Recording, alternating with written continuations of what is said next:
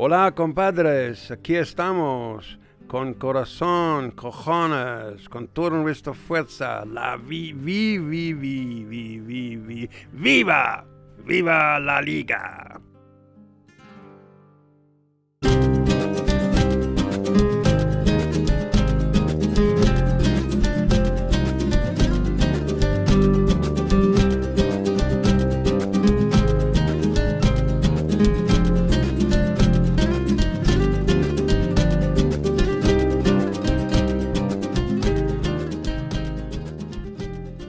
Velkommen til en specialudgave af Viva La Liga. Mit navn er Anders Rod, og ved min side står, som altid, Frederik Sjernegong Buenos dias. og Jonathan Hage Hartmann. Hola chicos. Det er forløbet sidste gang, vi laver en podcast om spansk fodbold. Jonathan, du har nemlig fået travlt med trænergærningen, Ja, og mig og Frederik, vi kommer til på den 1. februar af at få endnu mere travlt med at dække trænergærninger, når vi øh, skal starte i praktik på henholdsvis DR Sporten og Jyllandsposten. Yes. Derfor så må vi forløbet sparke Vive La Liga til hjørne som en anden rutineret forsvarsspiller. dog skal vi ikke helt afvise, at vi igen øh, piper frem på et tidspunkt. Som den der halvfulde og højt råbende, men alligevel også ret underholdende onkel, som man kun ser en gang hver en tredje måned til familiesammenkomster og ved særlige lejligheder. Så kan det være, at I også får os at se ved særlige lejligheder. Så hold øje. Måske vi får lov til at lave et program eller to i løbet af foråret. Men her i første omgang er det jo faktisk et tak for nu. Det er blevet til virkelig mange timer i det her radiostudie in the middle of fucking nowhere på en mark i Roskilde. Ja. Hvor der er blevet indtaget et bjerg onsdagsnegl. Det ligger også klar til senere. Og store kaffetår, mens vi har kloget os om spansk fodbold i faktisk næsten 20 timers radio. Derfor er der jo ingen bedre måde at gå ud på, end at samle alle de bedste citater, diskussioner og sjove anekdoter til et stort afdansningsbal. En propfyldt paella med alt godt for havet. Vi har blandt andet David Nielsens rant mod DBU med. Vi har blodige fortællinger fra Peter Pil og Thomas Gravgaard om de voldelige ultras. Vi har højdepunkterne fra diskussioner om Barcelona og Real Madrid. Og selvfølgelig, som afrunding på det hele, vores allesammens Luna Kristofi og Morten Bro. Men først, man kan godt blive sådan lidt småsindssyg at stå i et lille, tæt radiostudie med dårlig udluftning. Og det har, vi, det har vi flere beviser på. Her starter vi med en lille kollektion af sjove øjeblikke og dårlige jokes, vi har haft i studiet. Og det første klip her, der lader vi op til en udsendelse i studiet, inden der bliver trykket på den røde optagerknap. Du ligner en rapper, Anders. Ja, ikke? Det jeg det gør du faktisk. Det jeg også. Bum, bum, bum, bum, bum, bum. Okay. Øhm, If you had one shot, skal jeg ikke vente med den der? one opportunity Nej, jeg starter bare jeg starter med det her. to see Men inden vi skal høre fra. Kurt Tybo og Luna Christofi, og før vi begynder at tage fat på konklusionerne af Barcelonas nedslagning af Real Madrid, og alle de spørgsmål, der er dukket op efter i lørdags, så skal vi tale om Mom's selve kampen. spaghetti is nervous. For jeg har jo givet jer en opgave til i dag. Frederik, du skulle holde øje med Real Madrid og Bare de lige italienske kigge. sportsaviser, mens du, Jonas, tog wrote Barcelona. who Lad os da bare starte med Barcelona. Hvilket fokus havde Luis Enrique op til kampen i lørdags? He's joking now. Hvad laver I?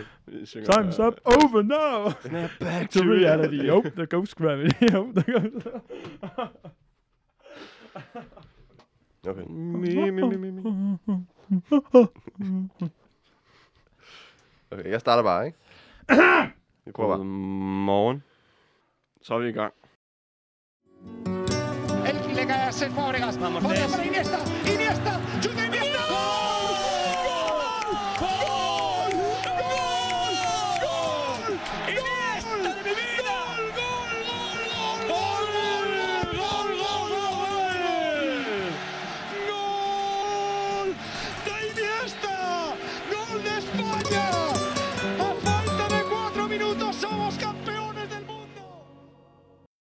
Og Zenits træner, det er jo André Villas Boas. Ham kender vi jo. Ham, ham er der rigtig mange, der kender det, men der er ikke så mange, der kender Nuno. Nej. Øhm, hvad kan vi fortælle om ham? Manden med det øh, højhellige navn. Ja. Altså, man skulle næsten... Øh, alle havde spået, han, den man blev præst øh, med det navn der. Nej, men øh, spøj til side, som der ikke rigtig var nogen, der forstod. Så vil jeg øh, som gæst i dagens program runde af øh, med en tur til Baskerland. Vi skal omkring Athletic Bilbao, Ja. som øh, ikke klarer sig super godt i ligaen øh, for tiden. De øh, har normalt, har normalt øh, godt tag i Barcelona, især på San Mamés. De har lige tabt til dem. 5-2, en ordentlig basker.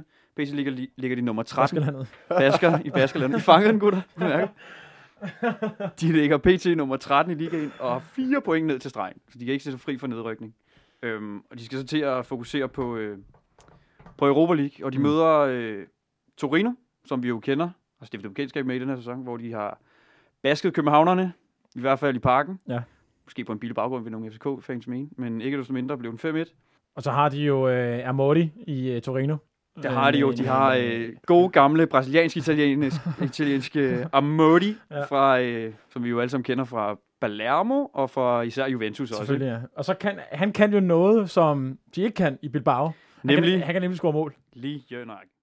Øhm, Bilbao. Vi har glædet os rigtig meget til at komme i gang igen. Har du fået det værste julesul ud af, ud af ørerne, Frederik? Ja, det har jeg. Øh, men jeg har glædet mig meget til at komme tilbage her i 2015. Vi, vi er jo ved at have smidt det, det værste valgbefedt, må man sige. Ja, alligevel er du her jo stadig.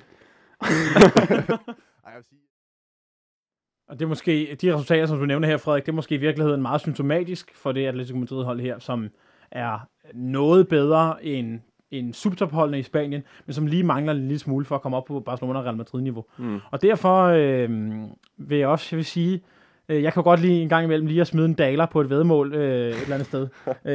øh, og selvfølgelig kun, øh, kun hos danske spil. Men, men, øh, men, men altså, der kan man få odds 16 på, at, på, at Atletico Madrid vinder Champions League. Og det synes jeg da egentlig er en meget fed fidus. er det højt eller lavt sat? Jeg ved ikke, om det er højt, direkte højt sat, men jeg synes, det er, der kan godt være værdi i det, fordi, fordi jeg synes, de er, de er den mest fremtrædende af de her dark horses. Øh, altså, jeg vil sgu hellere spille på Atletico Madrid, end jeg vil spille på United, eller Arsenal, eller Juventus, eller City, eller sådan Der er spillet seks kampe i La Liga. Valencia har kun lukket to ind. Øh, glimrende forsvarsspil, men de har også kun scoret tre mål. Hvem er det, der for alvor skal øh, få Valencia tilbage? Jamen, det skal... Øh, det skal, det skal Alcázar. Øh, Det synes jeg ikke, Negredo skal. Jeg synes, Alcázar er en bedre angriber. Ja, jeg ved godt. nye takter fra, Ja. fra dig derovre, Ja, jeg ved godt, at det er meget kontroversielt i det område. Jeg ved Ja, det ja, er det, det. blandt også her at sige det. Øh, han skal i gang. Øh, han var udtaget til det spanske landshold for, hvad var det sidste efterår, tror jeg. Øh, dygtig angriber. Han skal i gang. det nu. Det tror jeg faktisk, han er blevet. Ja, det kan sagtens passe. Og så er der Fegoli, som jeg synes er en dygtig kandspiller. Mm. Som øh, øh, Aggressiv. aggressiv, udfordrende, 1-1, øh, hurtig. Øh, var en af hovedaktørerne blandt de gik videre mod Monaco i Champions League. Han er mere Alcázar. Og, øh, og hvad hedder han? Fegoli har kontraktudløb i sommeren 2016, og spiller lidt for en ny kontrakt, enten i Valencia eller et andet sted. Hvis han bliver ved med at spille, som han gør nu, så tror jeg ikke, han skal forbi bistandskontoret den 1. juli 2016. Gente que ha toccat darrere per a Carboni. De nou Vicente, la torna per a l'italià. Carboni que juga amb Cisco, se'n va Vicente per banda, en punta està Oliveira. Vicente que ingressa en l'àrea, l'estorba Javi Navarro, gol! Gol! Del València, gol de Vicente. El Valencia s'avança al Sánchez Pizjuán al minut 11 de la primera part. Intenta amenazar La alegría de... el marco de César Sánchez. A la contra el Valencia. Balón que roba Silva. David Villa. Gol,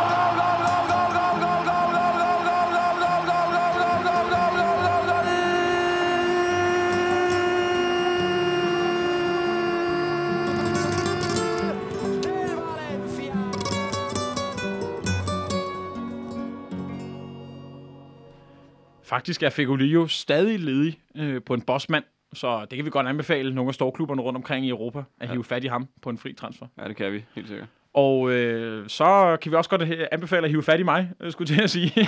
For det viser sådan set at være sandt med, øh, med den forudsigelse, at Paco Alcázar han har jo lavet ni sæsonmål i Valencia, mens Negredo kun er på to.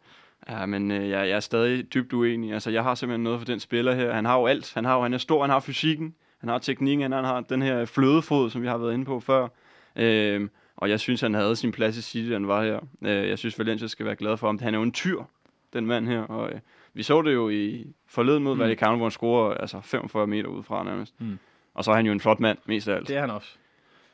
Hvis vi skal lidt videre i teksten, så er det jo ikke nogen hemmelighed, at øh, Real Madrid og Barcelona har fyldt, øh, fylder rigtig meget i det spanske fodboldbillede. Og derfor så har de også selvfølgelig også fyldt rigtig meget, optaget rigtig meget mikrofontid i vores udsendelser. Ja, vi har jo i flere omgange diskuteret Los Clásicos, Ronaldo, Messi, Mourinho, Pep Guardiola, Cruyff, Florentino Perez og sat de her Clásicos både i historisk perspektiv, men også snakket om dem aktuelt.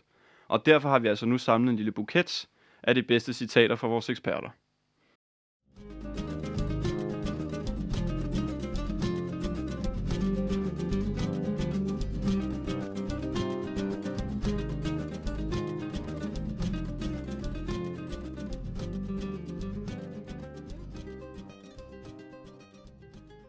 Folk, som er begyndt at, at, at interessere sig for, for forhold mellem Real Madrid og FC Barcelona inden for de sidste, lad os sige, lad os i hvert fald sige siden, øh, siden øh, Guardiola-æraen, og så i særdeleshed, da, da Guardiola er træner for Barcelona, og Mourinho er træner for Real Madrid.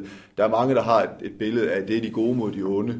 Altså det er hobitterne fra, fra Barcelona mod orkerne fra Real Madrid.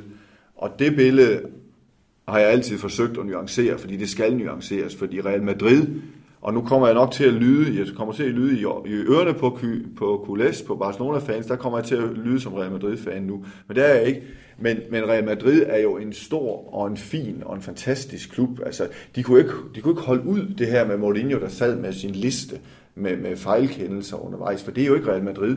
Real Madrid DNA er jo, at man er, man er så højt hævet over alle andre, at det der med dommerkendelser og så videre, det kommenterer man jo øh, principielt ikke på. Så derfor var det sådan meget dobbeltsidigt, det, det her med, med Mourinho i Real Madrid, og derfor var der så mange, der ikke brød sig om øh, Mourinho, øh, da, da han var i Real Madrid, fordi man følte, at øh, Mourinho trak Real Madrid gennem sølet. Altså fordi han, han kørte alle de spil, han gjorde, og brokkede sig over alt muligt. Det skal en Real Madrid-træner ikke gøre. En Real Madrid-træner skal i princippet bare øh, underordne sig det, som, øh, som Real Madrids til enhver tid siddende præsident, nu har det været Florentino Pérez, de dispositioner, han foretager sig, og så skal han bare få klaveret til at spille, og så skal han jo øh, læne sig tilbage, og, og, ikke nødvendigt, og ikke være mere synlig end, end, end spillerne på banen. Så jeg ved ikke, om man kan sige, at øh, jeg synes ikke, at Real Madrid har gjort noget, der har gjort dem sådan øh, moralsk overlegne i forhold til FC Barcelona. Jeg synes bare ikke, de på samme religiøse måde har forfægtet den her moralske overlegenhed, som jeg synes, FC Barcelona har gjort. Så jeg synes, de er, lige, lige nu er de på det moralske område, der, der er de vel nogenlunde lige. Altså, øh, Real Madrid, altså det, de er jo de er store kommersielle fodboldklubber, og, og alle knep gælder i, i forsøg på at vinde. Jeg synes bare, at FC Barcelona har forsøgt at fortælle en historie om, at øh, det var ikke alle knep, der galt i deres tilfælde. Men den fortælling må være slut. Alle knep gælder også i FC Barcelona. Jeg havde et rigtig interessant interview sammen med to spanske journalister med Ronaldo øh, for et halvt år siden, hvor vi talte meget om hans dagligdag, altså, øh, og man bliver jo fuldstændig øh, blæst bagover, når man hører, hvor meget verdens bedste fodboldspiller egentlig øh, er dedikeret til sin træning, til sit til den der vilje til at blive bare øh, 0,1% bedre, fordi det er, jo, det er jo der, han er, altså han kan, jo, han kan jo ikke blive 10% bedre, det er næsten umuligt for en mand, der scorer i stort set hver eneste fodboldkamp og, og vinder øh, fodboldkampe alene nærmest. Øh, altså han, øh, han bruger sådan cirka 7-8 timer øh, om dagen på rent noget, der har med træning at gøre. Øh, når han er færdig med, med, med halvanden til to timers træning øh, i Real Madrid, jamen, så er det jo meget selvtræning, øh, sparker indlæg, øh, frispark øh, og øver nogle forskellige ting, som han lige vil have skarpere.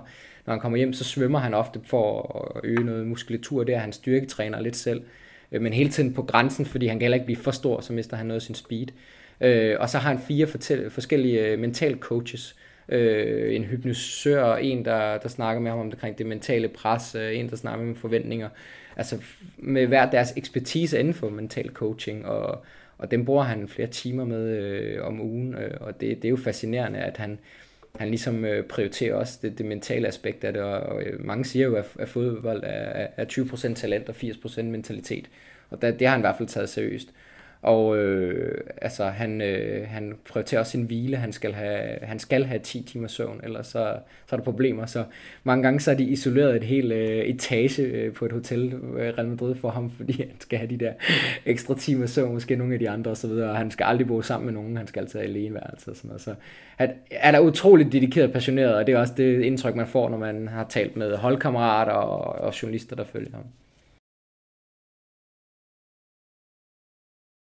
At der er en meget sjov anekdote for, for den her rivalisering mellem øh, Cristiano Ronaldo og Messi. Øh, jeg fik den at vide fra en, øh, fra en tidligere pressechef i Real Madrid, som, som jo øh, altså, nærmest hang lidt ud med, med Ronaldo og alle de andre spillere.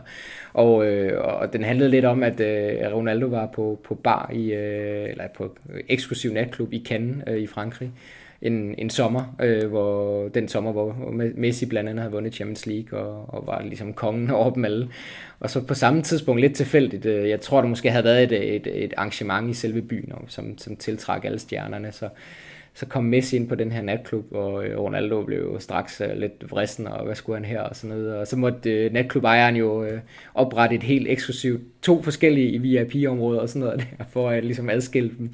Og så Ronaldo ville, øh, ville lave lidt gas med Messi, og så bestilte han ligesom øh, øh, to flasker øh, champagne til hver bord, og så så da, det, da hele barpersonale kom ud med, med stjernekaster og glimmer og alt muligt, øh, så havde de den største flaske og dyreste flaske til Ronaldo, og det mindste, billigste sprøjt til, til Messi, og så grinede folk lidt, og, og, og, Messi, og Ronaldo, han, han, han blinkede lige til Messi, så det var lidt hans måde, okay, nu er jeg ovenpå uh, her, og så videre, hvor jeg tror egentlig, Messi var måske var lidt ligeglad, men, men der kan Ronaldo godt lide at, at være lidt ovenpå. Meget interessant, øh, Luis Enrique, den måde, han approacher dødbolde. Der er han jo meget inspireret af NBA, og den måde, man dækker op på. Altså, han kører med nogle, nogle koncepter, der hedder øh, blokeringer. Altså, du ved, i basket, der, der blokerer man. Du kan jo ikke blokere på samme måde i, i fodbold, men, men han bruger blokeringerne meget. Han bruger utrolig meget tid på dødbolde i træningen. Går ind og laver blokeringer, og så det der overraskelseselement, som hvem kommer så afslutter, hvor man siger, normalt, Bartra, Piqué, går ind og laver blokering, så kommer Busquets og hætter. Og der laver han overraskelseselementet. Han siger, Bartra eller Mathieu eller Piqué laver blokeringerne på de store forsvarsspillere, men så er det Jordi Alba eller Messi, som kommer ind og skal lave afslutningen. Altså, de skaber rummene, og så er det nogle af los bajitos, altså de små, som det forsvarende hold måske ikke har så meget fokus på, fordi hvad fanden skal de lave ind i feltet? Hvorfor skal de, altså vi skal da fokus på, på de store gutter. Men så er det dem, der kommer ind og afslutter. Så han har utrolig meget fokus. Det er ikke tilfældigt. De har jo ikke indkasseret et mål på dødbold efter et klassiko i efteråret. Så han bruger utrolig meget på det. Og det er jo ikke bare så stil. Guardiola, Tito Villanova, altså dødbolde, det var noget, man, øh, man, man læste om. Ikke? Altså det, de brugte ikke så meget fokus på. Så det er virkelig et fokuspunkt. Så det er ikke tilfældigt, at de er blevet gode på dødbolde, og det går godt op på dem. Og det er jo den pragmatiker, han er, Luis Enrique, modsat så mange andre tidligere Barcelona-trænere, som jo nærmest kommer ind i det her hus og tænker, så får de øh, Barca-bogen stukket hånd og siger, læs den, og sådan skal vi spille. Ikke? Altså der, der er han, der er han, øh, der, der, der er han øh, på den måde modig ved at gå ud og, og, og bryde lidt op med det, og, og, men, men, men tager også nogle chancer jo, fordi han vil også blive slagtet. Han vil blive slagtet fuldstændig. Hvis de har tabt et klassiko, spillende på den måde, de gjorde, så er han blevet kørt midt over. Men, men, men det er jo den risiko, han er, han, er, han er villig til at løbe, og han er jo en, en, på den måde øh, kompromilløs. Der er en fantastisk historie, hans mor hun ynder at fortælle. Hun hedder Dolores. Hun fortæller øh, om, hvordan han kom på, øh, på akademiet, altså kom ind i øh, øh, La Masia. Og hun fortæller det sådan, hun siger, jeg glemmer aldrig den dag, de hentede ham. Det, man tænker jo tilbage til besættelsestiden, ikke?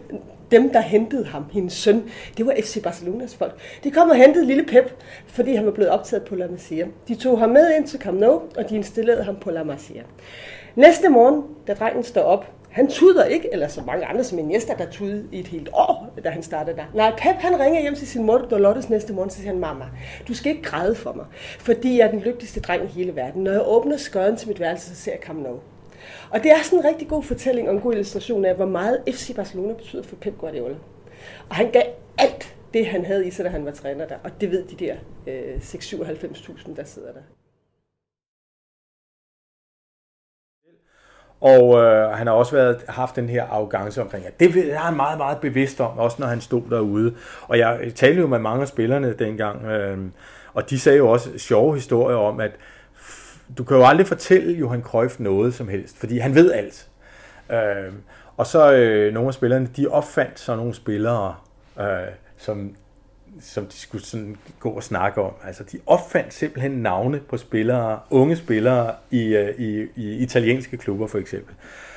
Og så kunne de gå sådan og snakke lidt om det, og så kom Cruyff hen, og så kunne han så nævne det her navn, så siger han, nej, har jeg hørt om. Ikke? Og så kunne, de jo, så kunne de jo skrige og grine, ikke? fordi han var den klogeste han havde hørt om alle, han vidste alt.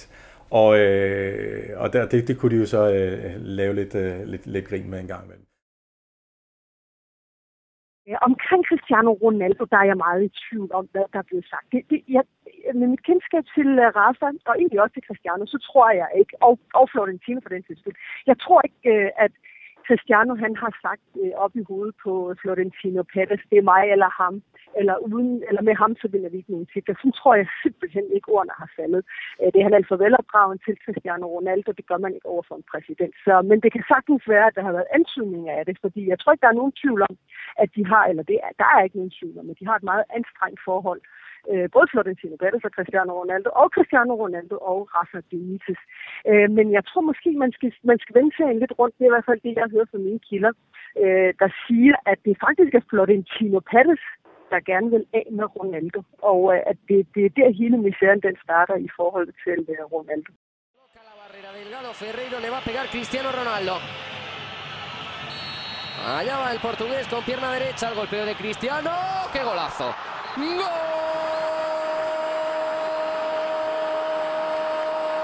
Golazo de Cristiano Ronaldo para el favor, qué maravilla de ejecución. El golpeo con el empeine frontal. Recuperó Coentrao, el cuero lo tiene Cristiano, le puede pegar Cristiano, el golpeo de Cristiano. ¡Qué golazo! ¡Gol!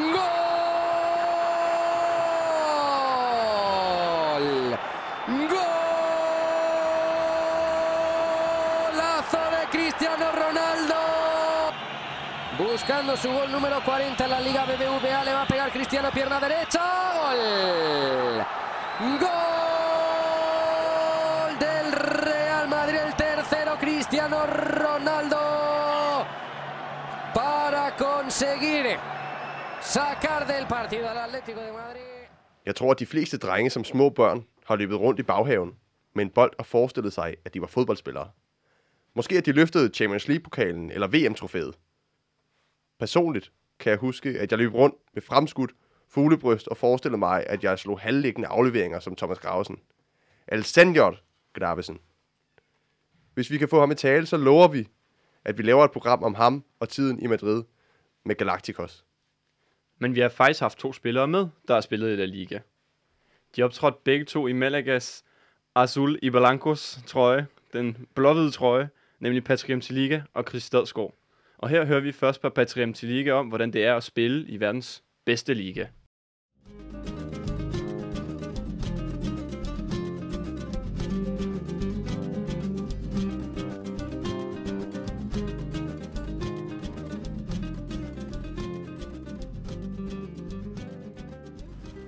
For mig så, så jeg altid spansk fodbold som noget, som det var sådan bare kombinationsspil, og hvor man sådan, der var meget sådan, ja, lidt mere stillestående på en eller anden måde.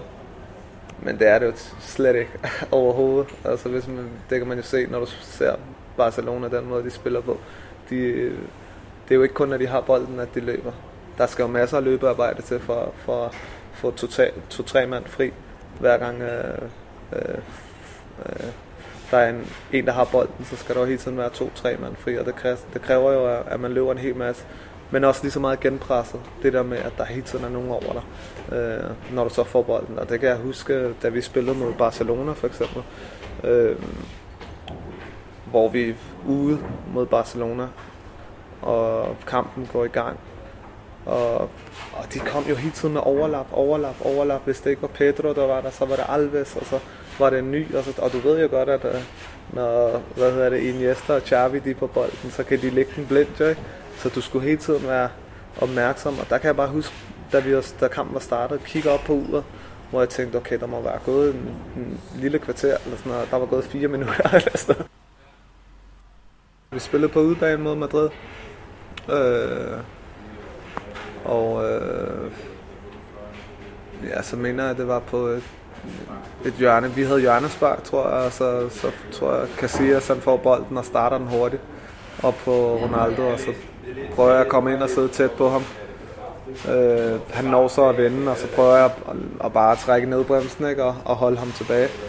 Øh, og han prøver så at rive sig fri, men, men jeg holder så fat i ham, og han bliver ved med at prøve at rive sig fri, hvor efter han så langer lidt ud og, og får ramt mig øh, på næsen, hvor den så brækker. øh, og han ryger ud og, og, og får et rødt kort. Øh, det skulle så efterfølgende blev det så et, ja, en kæmpe, kæmpe historie dernede. Jeg ved ikke rigtig, hvorfor det skulle blive så. Jeg tror, det var fordi, ja, folk var blevet lidt trætte af, at han, han havde haft sådan nogle reaktioner. Øh, og der har været flere episoder med ham. Øhm, og så ville de gerne hænge ham lidt ud, så, så det blev faktisk en, en sindssygt stor historie. Jeg kan huske, da vi kom tilbage fra, til Malaga, vi kørte på tog, eller kørte med toget tilbage til Malaga fra Madrid. Og da vi kom tilbage der, så stod der ja, sådan 30-40 journalister eller sådan noget, og fotografer og kameraer lige op i ansigtet. Det var ikke så fedt, når man står med sådan en kæmpe brækket næse. øh, og de står og snakker på spansk, og, og der havde jeg kun været der et halvt år, og, og det var et lidt, et, lidt et ømt emne, ikke? Altså man skulle ligesom passe på, hvad for nogle udtalelser man kom med. Øh, så endte også med, der var karneval i den uge, så jeg endte også med, fik jeg videre nogle holdkammerater. Jeg kom med i sådan en karnevalssang og så det købet. så, så, så de kan stadig huske mig dernede i hvert fald.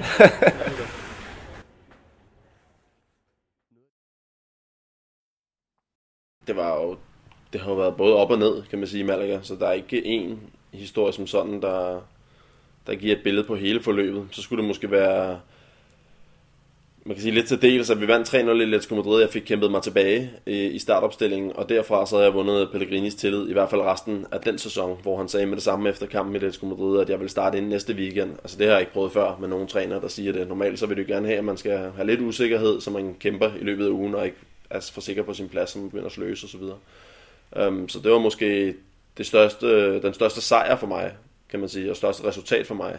Men det største øjeblik for mig, det var nok, da jeg scorede hjemme mod Real Madrid. Altså lige, det er ikke fordi, jeg tænker nu, at det er helt vanvittigt, jeg har gjort det, fordi vi tabte også 4-1 og så videre. Hvis vi havde vundet 1-0, så var det noget andet. Men det er da det, alle de nævner for mig, om det ikke var fedt og så videre. Og det er det da også, når jeg tænker tilbage. Men og det lyder måske som en kliché, men jeg ville hellere have vundet 1-0, end jeg ville score selv og tabe 4 Jamen, jeg havde været tæt på en, en del kampe op til, det som regel det kommer i stimer øh, mål. Jeg havde hættet forbi, lige forbi et par gange og haft et par afslutninger osv., som er blevet reddet på uheldigvis for mig. Men øh, så kan jeg huske, jeg tror det var Kedita, som skulle dække mig op, og så var mit, mit job var at løbe på bagerste stolpe, og så mener jeg, at den blev forlænget, eller bare løbe igennem bolden, eller og så stod jeg bare klar på anden stolpe. Så det var egentlig ikke øh, verdens sværeste mål, men det var stadig et fedt mål at have på CV'et. Vi trænede ofte meget sådan specifikt for forsvar og angreb og så videre. Det var sjældent, vi trænede sammen, som sådan, medmindre vi spillede interval, eller, eller 11 mod 11. Så det, det kan jeg godt lide, at man trænede de fokuspunkter, der nu var for de forskellige positioner. Um, så på den måde lærte jeg en masse, så lærte vi også noget lidt, sådan lidt, øh, noget fodboldsnak, hvor at det, når der kommer et indlæg, så skulle du stå uden for feltet, med mindre at ham, der stod indlægget, var længere nede end feltet, så skulle du holde hans linje. Og på den måde, så var det nemmere at, at trække mig offside, og også nemmere for linjevogteren at se, for du står jo på feltets linje. Altså sådan nogle ting, det, det vil han... Øh, det vil han implementere i Malaga, og det fungerede også rigtig godt. Det, man lægger nok ikke mærke til det udefra, men man kunne se, når man var en del af holdet, at vi fik trukket modstanderholdet offside rigtig mange gange. Altså det er sådan nogle de små taktiske elementer, som han var dygtig til. Også den gang han var i Villarreal.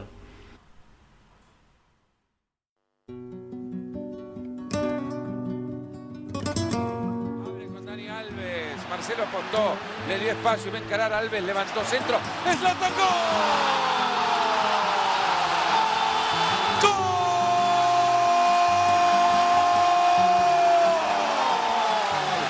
Zlatan Ibrahimovic. Ibra Cadabra 1 a 0 para el. Qué buena entrada de atrás de todos, eh. Qué buena entrada de Lata para ir a buscar una pelota pasada. Cuando todos miran, el Lata entra perfectamente habilitado y el zurdazo imposible para Casillas. No, le gana la espalda a Pepe que no se da cuenta. El centro de Alves es exacto y es Lata la por De kender det her spanske fodboldpublikum som et meget kredsen fodboldpublikum. Og i rigtig mange af de spanske kampe, der lader lydniveauet og tilskueropbakningen måske noget tilbage at ønske. Øhm, og på det her parameter, der er den spanske liga altså ret forskellig fra den tyske og den engelske, hvor der er noget mere lyt. Men det er måske de færreste, der ved, at der altså også har været en meget voldsom og blodig fortid i Spanien, præget af en øh, meget, meget hård tilskuerkultur, som vi blandt andet havde med i de første af vores afsnit.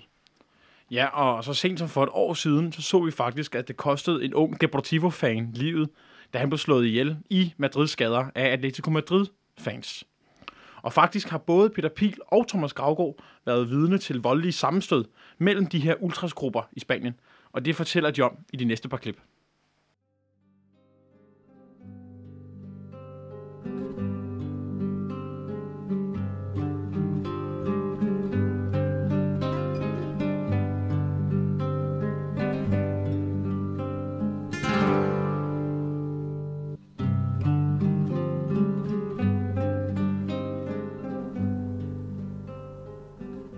Men jeg er inde og se netop på Sardiar Stadion, der er den 15. i 3. 92. Du kan se her, der har jeg en, en billet her fra Espanyol, øh, hvor der også står prinser på, altså presse. Og det spiller de mod Cardis. Altså Espanyol mod Cardis, det er jo, det er jo et lille latterligt opgør, kan man sige. Øh, men der, øh, der sker det under kampen, at der bliver fyret en, en raket, en nødraket af fra den ene side, og den dykker, og den rammer over på vores side, en øh, 50 meter fra, hvor jeg sidder. Og der rammer den ind i brystet på en 13-årig dreng, der hed øh, øh, Guillem Lazaro. Øh, og det er en forfærdelig historie. Og faren, han, han brænder sig, men han forsøger at hive den her raket. Øh, den borer sig simpelthen ind i brystet på ham. Han forsøger at hive den, den brændende raket ud, og brænder selvfølgelig sig selv og, og så videre, og så videre. Men han redder ikke drengens liv. Så det er jo sindssygt tragisk. Og det er jo også nogle af de ting, som, øh, som, som sker i de her år, at, at det er lidt ude af kontrol. Jeg tror, det her det var sådan meget et uheld også, men, men det viser lidt om situationen øh, på de spanske stadions dengang. Der var, der var romerlys, der var nødraketter, der var ting og sager. Og det, og det her, det var, det var så meget, meget tragisk. 15. i 3. tragedien øh, på Sardia, den, den påvirkede mig meget, kan jeg huske.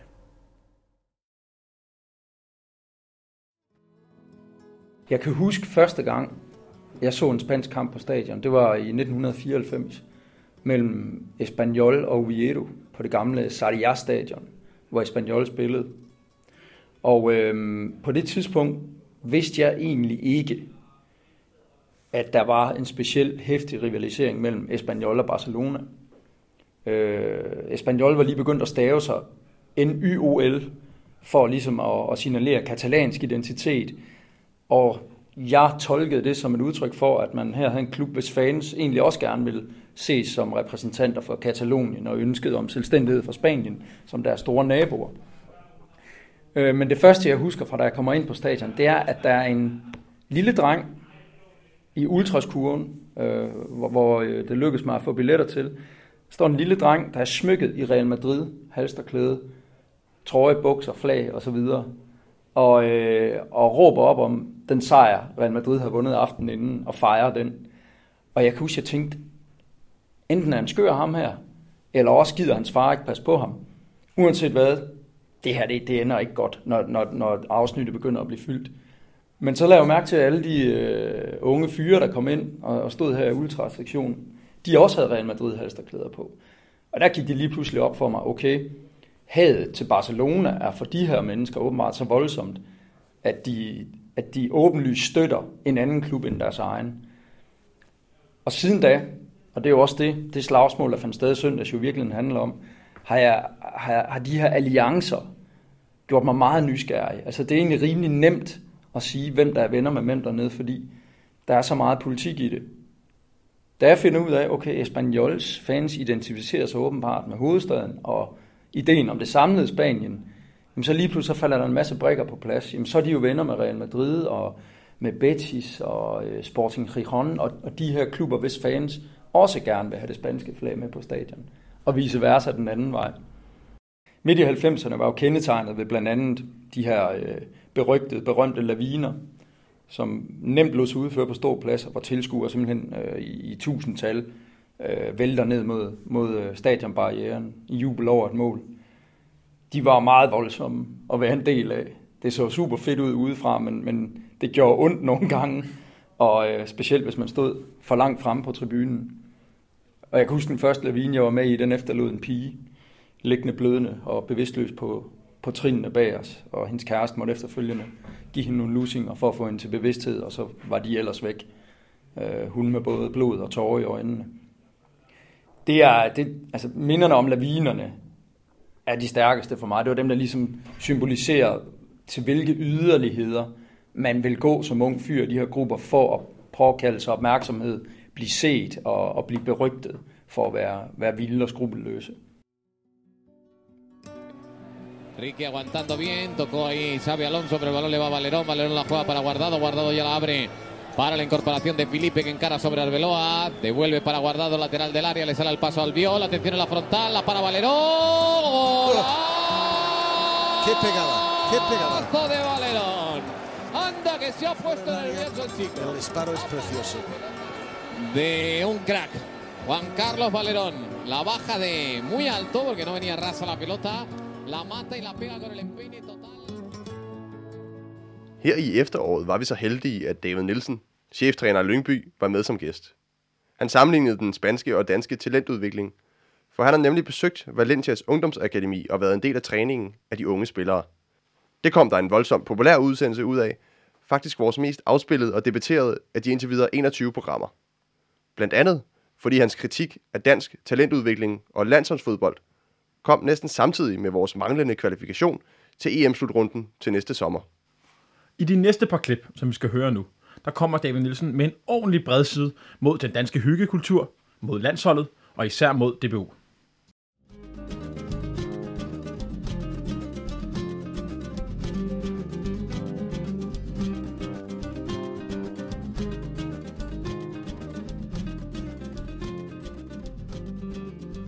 Det er håbløst. Fordi at vi vil jo gerne blive så dygtige som muligt. Men vi vil bare ikke gøre det beskidte arbejde. Vi vil ikke øh, begynde at lave øh, og, og lade klubberne selektere spillere på syv år. Det vil vi ikke. For det er synd for de syvårige. Og hvad med forældrene til de syvårige? Hvordan hvad med de følelser, når de bliver valgt fra, når de er kun syv år gamle? Så må de gå og spille badminton. Eller gå til bobsled. Der er ikke nogen, der spiller fodbold i Spanien, når de er 12 år. Som ikke har prøvet at blive så gode. Så er det, de finder ud af, dernede hurtigt. Og så kan du sige, den ene spiller, som så ikke var god, da han var 12 år. Der er altid sådan en historie. Og det er den, man bruger i Danmark, så hvorfor man ikke skal gøre det. Men det er en undtagelse. Vi kan jo ikke basere vores talentudvikling på undtagelser. Vi er nødt til at gøre noget, og, øh, og vi er også nødt til at gøre noget hurtigt. Fordi at alle de andre hold, sådan som Spanien, hvorfor er Spanien blevet så god? Fordi Spanien fik nok af tab. Fik nok af tab. De fik nok af tab, Spanien. På et eller andet tidspunkt, hvor er grænsen hen til et hold? Hvor er grænsen hen, hvor, vi bare, hvor, hvor folk, det danske folk går ud til DBU, og så renser hele lortet. Får dem væk derindefra, og så kommer der nogle nye ansigter ind. Hvor er grænsen hen? Det, er kun, det var det, der skete i Spanien. Det skete i Tyskland, det skete i Frankrig, og hvor er de henne nu, de tre hold? Vores spillere er ikke store nok atleter til at kan spille fodbold på det øverste niveau. Det danske landsholds atletiske formål er en katastrofe. Så har Josef Poulsen, Pierre Emil Højbjerg, som er, synes jeg, superatleter på, det, på internationalt niveau. Resten, det er badekiks. Eriksen er god i sin rolle på sit hold, fordi han har rigtig store atleter rundt om sig, så kan han også godt, så er han også en god atlet i sin rolle. Han er ikke en stor atlet på det danske hold. Man skal gøre alt for meget. Så vi er, vi er ikke, vi er ikke hurtigt nok, vi kan ikke komme højt nok. Vi er lige lidt for overvægtige, lidt for hyggeligt. Det er lidt, lidt for hyggeligt. Den danske kultur, den bliver afsløret nu inden i fodbold. Den engelske kultur og fodbold, det er bare fuldstændig mod hinanden. Fordi at det er, come on, uh, ingen tanke, ingen finesse, ingen snak om detaljen, det er bare fucking held det hele. Det er ikke, uh, for fanden kommer du ikke lige ind under den, nu du skal være der, så nu må du kraft dig med, start fucking tackling, start fucking running. Der er i England, ingen detaljer, ingenting. England, englænderne, bare, bare ud og hugge nogen ned, historisk set som land, ikke? På poppen, ikke? Bare, bare, bare. Sådan spiller de også fodbold. De kommer aldrig til at løse det, englænderne. De er over på den ø der, de kommer altid til at være til grin. For de kommer ikke til at, de kommer ikke til at gøre det, der skal gøres.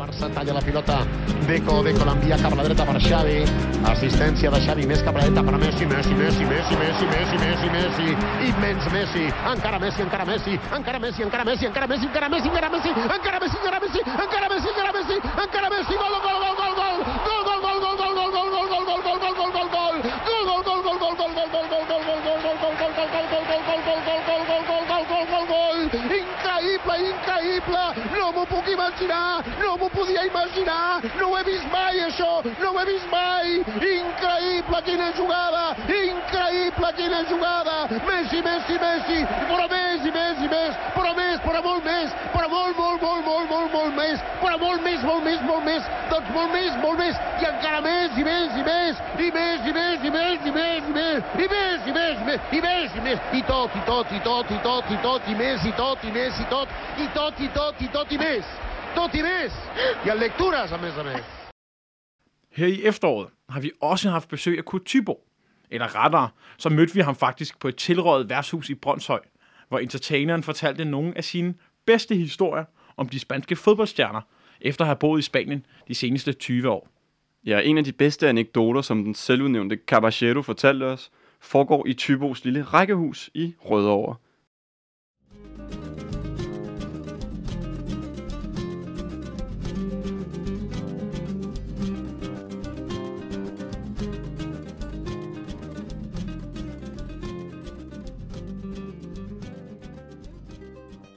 Og i øvrigt er, har altid været latinsk i mit sind. Ikke? Og jeg har altid freaked out og været meget entusiastisk. Så pludselig en dag ringer telefonen, og så er det en stemme, der siger, Goddag, jeg hedder Michael Laudrup. Jeg ved ikke, om du kender mig. det tror jeg nok. Uh, jeg hører, du skal til Barcelona. Jeg vil gerne møde dig den dag, du kommer og give dig en hånd med alle de problemer, du får. Hvis du vil tage imod. Ja, fandme meget gerne. Og vi kommer ned, og han er der. Og han er syv med, der har en baby, som, øh, som, som, som hænger øh, i brysterne. Og de småskændes lidt om, fordi Mikke kan ikke dække dig, siger han til en hele tiden. Sådan noget. De småskændes lidt. og så har han, øh, har han fire advokater med, og siger, nu tager vi ud og ser på hus til dig. Og vi kører under større og, og ser nu, og Marianne synes, ej, det er flot her, flot der. Så tager Michael hende til side og så, hør lige her. Lige snart de ser mig, så går prisen op i det tredobbelte eller firedobbelte. Når så du synes, du er helt vild, så bliver det vanvittigt dyrt. Så vil du ikke godt bare øh, svine hele lortet til, så du kan få prisen ned i orden? det, det var meget fint. Han virkelig øh, øh, Latin style der fra Michael. Og der sker det fuldstændig vilde, at, at jeg får nærmest et, et, et chok af, af, af lykke. Det, det ligner, det bruser gennem hele min krop og hjerne. Jeg tænker, ah og jeg tænker, shit mand, det her det er lige mig. Og jeg så får så jeg tager, jeg tager min jakke og slynger den wow ud i hovedet af folk, ikke? Og, og så begynder jeg at synge øh, Ølhunden glammer i, i mig helt, hæs. Du får lige en snært. Nå, din hals er en halv meter nedlægsrør, og så videre, ikke? Og så sang jeg uh, La Vie en Rose. Kom elle me prend dans ses bras et par de mon je vois la vie en rose, og så videre, så videre, så videre. Og, og jazzsange, og Stumbo Sinatra, Doug Ellington, og så videre. Og bandet, de var helt med på det hele. Og jeg gik fuldstændig vildt godt. Og så bliver jeg kaldt ned til de tre fyre, og så siger de, og den jeg lige skal nå frem til, inden jeg kommer tilbage på hovedvejen igen, de siger, altså, du synger sgu ikke normalt, men faktisk gør det der enestående. Hvis du gider blive ved, det gør der enestående, og, øh, og du rammer ikke en tone tonring. Til gengæld, den tone, du rammer, der bliver du hele tiden. Og du finder dig et sted, hvor all the sad songs and the bad songs bliver skabt.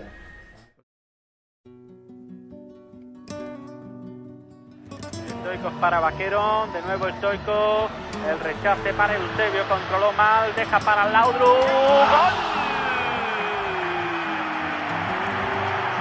Golazo de Michael Laudrup a los 42 minutos, se la deja muerta Eusebio y Laudrup la pone en el ángulo mismo de la portería de Paco Bollo, imposible para el guardameta. Golazo de Laudrup, 1-2 en el marcador, 42 y medio de juego de la segunda parte.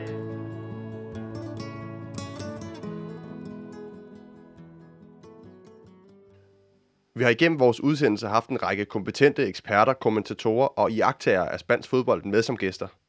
En af dem er Morten Glindvad. Han gæstede os tilbage i foråret til en snak om, hvordan den baskiske kultur og historie skinner igennem på grøntsværen. Og så fortalte han om de stolte traditioner, der den dag i dag stadig gælder i Baskerlandets største fodboldklub, Athletic Bilbao.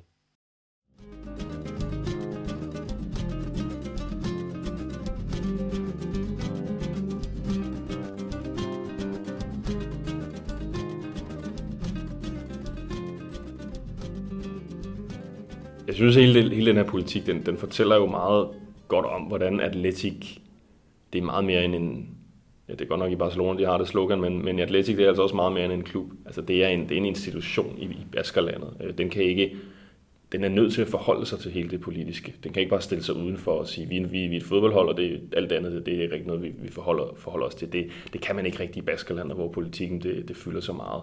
Øh, så det, for, så det at, at, at man virkelig stadigvæk i 2015 har den her politik, som er helt enestående, og som jo forringer ens muligheder for, for at få, få succes, det fortæller noget om, hvor, hvor vild den her nationalisme den er, hvor, hvor meget den baskiske identitet, den, den fylder øh, i hele Baskerland og i, og i Bilbao i, i særdeleshed. Øh, men det er, jo noget, det er jo noget, der er til diskussion, og det er jo altid sådan, at øh, hvis, hvis Atletic begynder at tabe nogle kampe, hvis de ligger i bunden af rækken, så bliver den her politik jo ofte taget op til, til revision igen, når man begynder at diskutere, er det ved at være tiden til, til at man skal ændre det. Så, det hænger jo også, så tingene hænger også lidt sammen, det her med, at når det går sportsligt, jamen så, så er de fleste enige med, at det er en, det er en fantastisk god politik, og det, og det er det rigtige at gøre for, for, for, for lige præcis Atletic når det går dårligt, så begynder man at, at, at kunne tænke, godt kunne tænke sig, hvis man lige kunne få en, en udlænding, der, der kunne løse det her problem, man har. Fordi det, det, er jo det, der, det er jo det, der er så exceptionelt. Ikke? Altså, de, har, de, har, de agerer jo ligesom om, de er et landshold. Ikke? Og hvordan var det for det danske landshold? Altså i mange år, der kunne vi, bare, der kunne vi ikke finde vensterbak. Og det problemet er jo, som, som, som, når man er et landshold, jamen, så kan du, hvis det var klubhold, så kan du ud og købe en ny vensterbak. Og et landshold, så er du nødt til at tage dem, du har, du har mulighed for at have. Og det er det samme med Atletik. Hvis de har, nu nævnte jeg André Data, øh, hvor man tænker, ah, skulle de måske ikke have erstattet ham på med, med en bedre spiller, øh, end, end dem de har. Jo, det kan det godt være, men, men han findes måske bare ikke rundt omkring i, rundt omkring i Spanien. Der, der er måske ikke lige den type, som kunne gå ind og, kunne gå ind og løfte dem. Så det, så det er jo noget, der, det er jo klart noget, der begrænser deres muligheder for, for at få succes. Øh, og på den måde er det, jo, er, det jo, er det jo imponerende, hvad de, hvad de trods alt gør. Men det er jo stadigvæk, de er jo ikke der, hvor de var for, ja, for 30 år siden, altså, da, de, da de kunne vinde mesterskab. Altså, det, er jo, det er jo svært at forestille sig, at, at det skal kunne ske igen, fordi med, med de begrænsede muligheder, man trods alt har som klub, så, øh, så er det, så er det svært at se, at det kunne lade sig gøre. Den, den baskiske øh, sådan, identitet og hele den her øh, nationalisme, den, den, er, den er meget mere udpræget i Bilbao, også i Bilbao som byen, den er i, i San Sebastian. Øh, det er ligesom, det er meget det politiske er centreret. Det er Bilbao, der er hovedbyen i, i, i Baskerlandet, og, og dermed så, så, så, så bliver det hele sådan lidt mere, lidt mere forstærket der.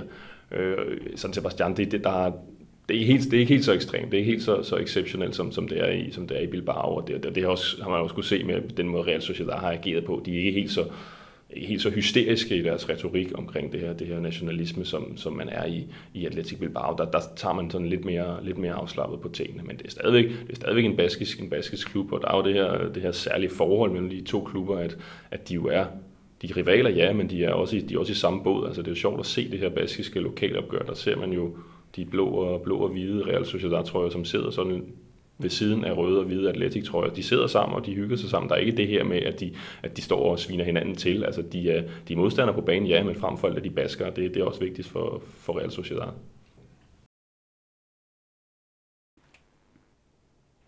Det var en, en, en vanvittig, vanvittig situation, øh, da, da Eibar rykkede op. Det var en kæmpe sensation, at de rykkede op i den bedste række. De var året før, var de rykket op fra den tredje bedste række til den, til den næstbedste række, øh, efter de lige havde været nede, nede en enkelt sæson. Og, og det var jo, det var jo en, der var kæmpe eufori i Eibar, om at man nu for første gang rykke op i, i, i den bedste række. Og så var der så samtidig den her, den her sag, der ulmede i kulissen med, at man bare ikke vidste, om man kunne få lov til at spille i, i, i Primera Division.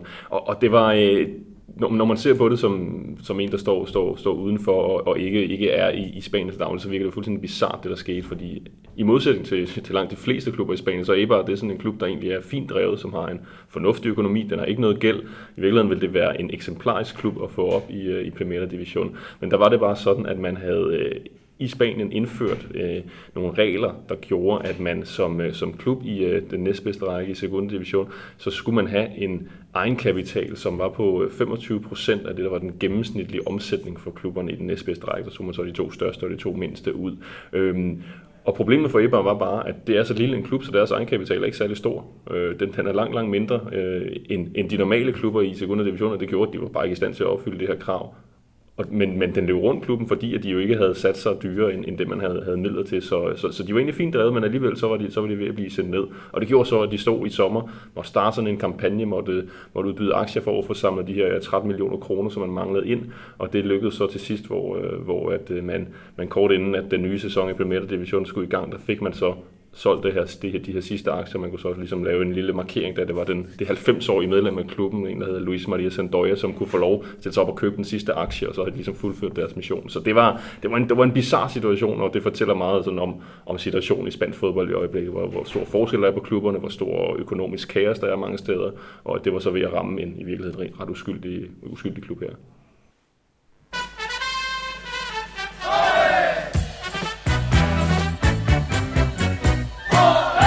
Entre flores, fandanguillo y alegría nació mi España, la tierra del amor. Solo Dios pudiera hacer Drenge, vi skal være nået til vejs ende. Ja, desværre er det tid til at sige adios for sidste gang forløbigt. Og når vi siger forløbigt, så er det fordi, vi, vi skal være helt ærlige, ikke øh, helt ved, hvad der kommer til at ske med vores frivillige podcast. Vi øh, starter på lidt forskelligt arbejde og nye praktikpladser her øh, i næste uge. Så hvor vi står henne om en måned eller et halvt år, det ved vi ikke. Men forløbigt er det et tak for nu. Men inden vi lukker helt ned for denne her gang, så er det meget naturligt, at vi slutter af med at lytte til to af vores yndlingsgæster. Det er nemlig Luna Kristofi og Morten Bro. Og de har begge to været med i programmet hele to gange. Ja, de er jo faktisk med i en lille eksklusiv Vive La Liga-klub sammen med Jonas Schwartz og Kurt Thybo, der er de eneste, der har været med to gange i Vive La Liga. Men som sagt slutter vi af med Luna Kristofi og Morten Brun. Morten Brun fortæller om den specielle spanske overlevelseskamp, hvor penge under bordet og lyssky aftaler præger nedrykningsdramaet. Men først kommer vi ind i en snak med Luna Kristofi om byen og klubben Villarreal. La plaza con su sole vibra ya y empieza nuestra fiesta nacional. Por eso se oye este refrán. Que viva España y siempre la recordará. Que viva España. La gente Det er jo en, en lille klub. Meget lille klub. En lille bitte by. En lille bitte lidt mærkelig by, der ligger ude i, øh, i alle de her øh, appelsinmarker og porcelænsfabrikker. Øh, et meget finurligt sted. Altså egentlig, når man sådan kommer der til, ikke noget specielt charmerende sted. Men det, der er charmerende, det er så klubben. Den er, øh, den, den, fordi den er lille, øh, så er den meget nærværende. Og jeg har, var ude, jeg lavede rigtig mange interviews med Pellegrini, øh, de år, de var i Champions League. Øhm, og man, når man kommer ind, den, man kan sagtens, det kan sagtens være så den allerførste, man løber ind i, det er præsidenten. Øh, et meget, meget intelligent menneske og meget nærværende, og, og man bliver hilst på. Og når man har øh, mødt ham nogle gange, så bliver man også inviteret med på kaffe. Hvis man har et interview derude om morgenen, eller skulle dække, altså filme en morgentræning, man må også øh, træne filming, eller hvad hedder det, man må filme træningerne i Villarreal. Øh, alle. måtte man i hvert fald sidst, jeg var der. Øh, og de starter klokken 10, så mødes alle spillerne, typisk de sidder op ovenpå i kafeteriet og, og spiser morgenmad. Ikke? Og der, er, hvis man kommer tidligt som journalist, så bliver man spurgt, man ikke må op og have en kop kaffe. Og der kan man så på vej, der kunne man så på vejen møde øh, José Mari og Pérez og hvad de alle sammen hed. Ikke? Det var helt almindeligt. Og præsidenten også. Så det er en klub, hvor, hvor man, øh, når man har været der nogle gange, så kender man alle. For hende, der går rent, som alle er på fornavn med, naturligvis, at spilleren ved også, hvad hun hedder. Meget vigtigt. Det kan jeg love jer for, at de ved. Og respekterer hende. At, øh, og, og, og helt op til præsidenten. De er der alle sammen, og de er der alle sammen hver dag. Og man kan sådan være øh, ud og ind. Ikke af omklædningsrummet, vel, men det er virkelig en nærværende klub på den måde.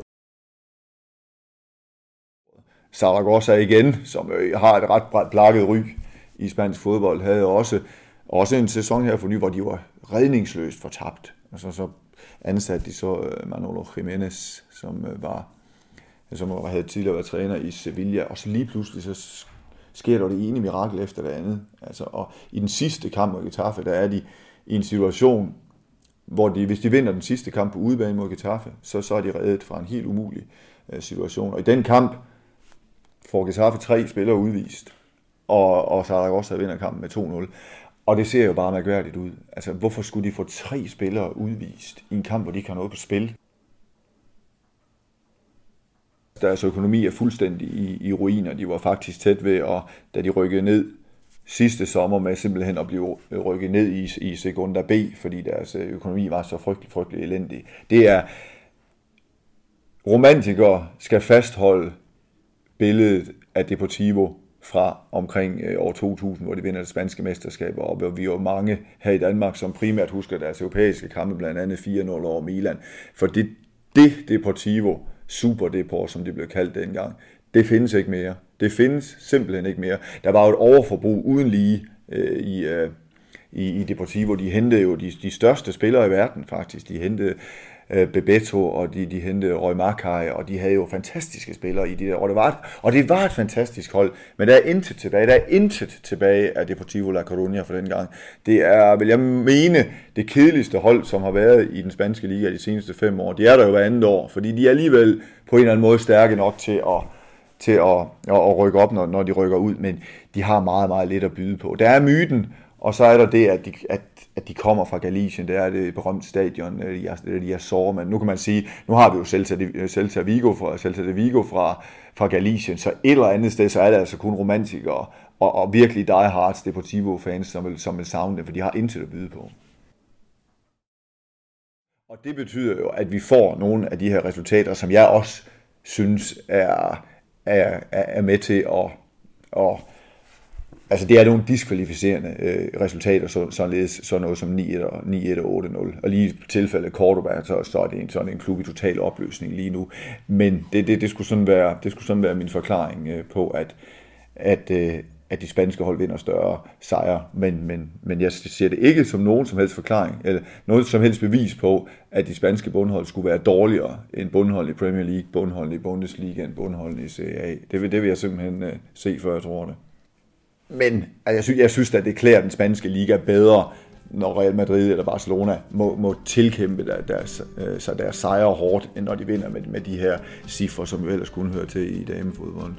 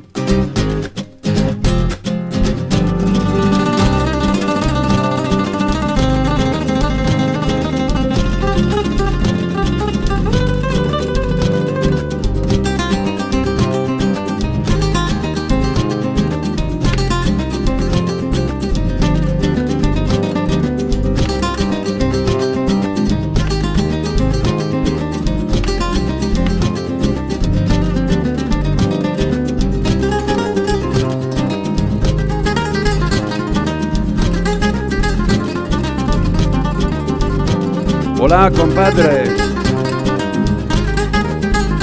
Aquí estamos. Con corazón, cojones. Con toda nuestra fuerza. La vi, vi, vi, vi, vi, vi, vi. ¡Viva! Viva la Liga!